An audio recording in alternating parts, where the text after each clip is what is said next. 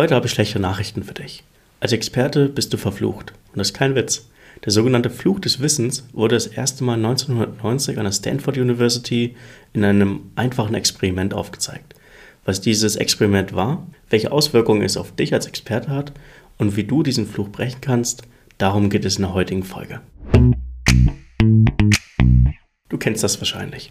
Du möchtest jemandem etwas zu deinem Fachbereich erklären, vielleicht sprichst du mit einem potenziellen Kunden, einem Kollegen oder auch deinen Eltern. Du erklärst und erklärst, aber am Ende hast du nicht wirklich das Gefühl, dass dein Gegenüber dich verstanden hat. Woran liegt das? Mit diesem Phänomen hat sich neunzehnhundertneunzig auch Elizabeth Newton an der Stanford University beschäftigt und mit einem einfachen Experiment aufgezeigt, was heute als sogenannter Fluch des Wissens bekannt ist. Die Teilnehmer dieser Studie, dieses Experimentes, wurden in zwei Gruppen aufgeteilt: Klopfer und Zuhörer. Jeder Klopfer wurde dann einem Zuhörer zugeteilt und die Klopfer hatten die Aufgabe, einen bekannten Song, wie zum Beispiel Happy Birthday, auszuwählen und diesen Rhythmus auf dem Tisch zu klopfen. Die Zuhörer mussten diesen Song erraten. Nun die interessante Fragestellung. Die Klopfer mussten vor dem Experiment angeben, wie oft die Zuhörer den Song wohl erraten würden. Die Erwartungshaltung war relativ hoch, die Klopfer sind davon ausgegangen, dass fünfzig Prozent der Songs auch erkannt werden. Sprich, jeder zweite Zuhörer würde den Song erkennen.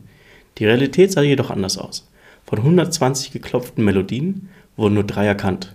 Das sind zwei Komma fünf Prozent, nicht fünfzig. Und genau hier schlägt der Fluch des Wissens zu. Die Klopfer kannten die Melodie und hatten während des Klopfens diese Melodie auch im Kopf. Sie konnten sich gar nicht vorstellen, dass die Zuhörer den Song nicht erkennen. Es ist doch so offensichtlich. Aber in der Realität des Zuhörers war es keine klare Melodie, sondern nur eine zufällige Reihenfolge an Klopfern auf dem Tisch. Letztendlich hat jedoch das Wissen über das Lied dazu geführt, das Verständnis des Zuhörers falsch einzuschätzen.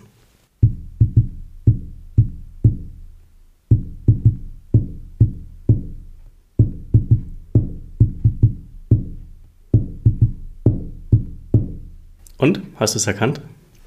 Was sind nun die Konsequenzen für dich als Experten? Du musst dir bewusst sein, dass die Menschen, die du erreichen möchtest, in der Regel immer einen geringeren Wissensstand haben als du. Sie sind die Zuhörer, du bist der Klopfer. Themen, Zusammenhänge, auch Wörter, die für dich selbstverständlich erscheinen, sind es für dein Gegenüber meistens nicht. Alles, was du sagst, kann und wird falsch verstanden. Nicht, weil du etwas falsch kommunizierst, sondern weil deinem Gegenüber die Informationen fehlen. Dazu kommt, dass es mit der zunehmenden Expertise schwer wird, sich vorzustellen, wie es für jemanden ist, der diese Expertise nicht besitzt. Das sorgt dafür, dass es Experten in der Regel sehr schwer fällt, ein wirksames Marketing zu betreiben. Und genau deswegen existiert dieser Podcast. Ich möchte dir dabei helfen, diesen Fluch zu brechen und dafür zu sorgen, dass du wirksamer mit deinen Zielkunden kommunizieren kannst. Reden wir noch kurz darüber, was du tun kannst, um diesen Fluch auch ohne mich zu brechen. Am Ende kommt es auf die sechs Prinzipien an, die wir bereits in Folge drei im Detail besprochen haben. Prinzip Nummer eins: Kommuniziere in einfachen Worten und formuliere prägnante, verständliche Botschaften. Prinzip Nummer zwei: Neugier. Auch wenn du für dein Thema brennst, tun es die Menschen, die du erreichen willst, in der Regel nicht.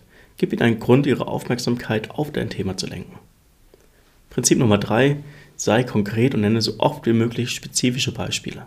Bau deine Kommunikation auf Konstrukten auf, die mir als Zuhörer bekannt sind, und überfordere mich nicht mit abstrakten Begriffen. Das Leben ist auch nicht abstrakt. Prinzip Nummer vier: Relevanz. Versuch mich mit Problemen und Themen abzuholen, die für mich relevant sind. Das macht den Sprung zu deinem eigentlichen Thema dann viel, viel einfacher.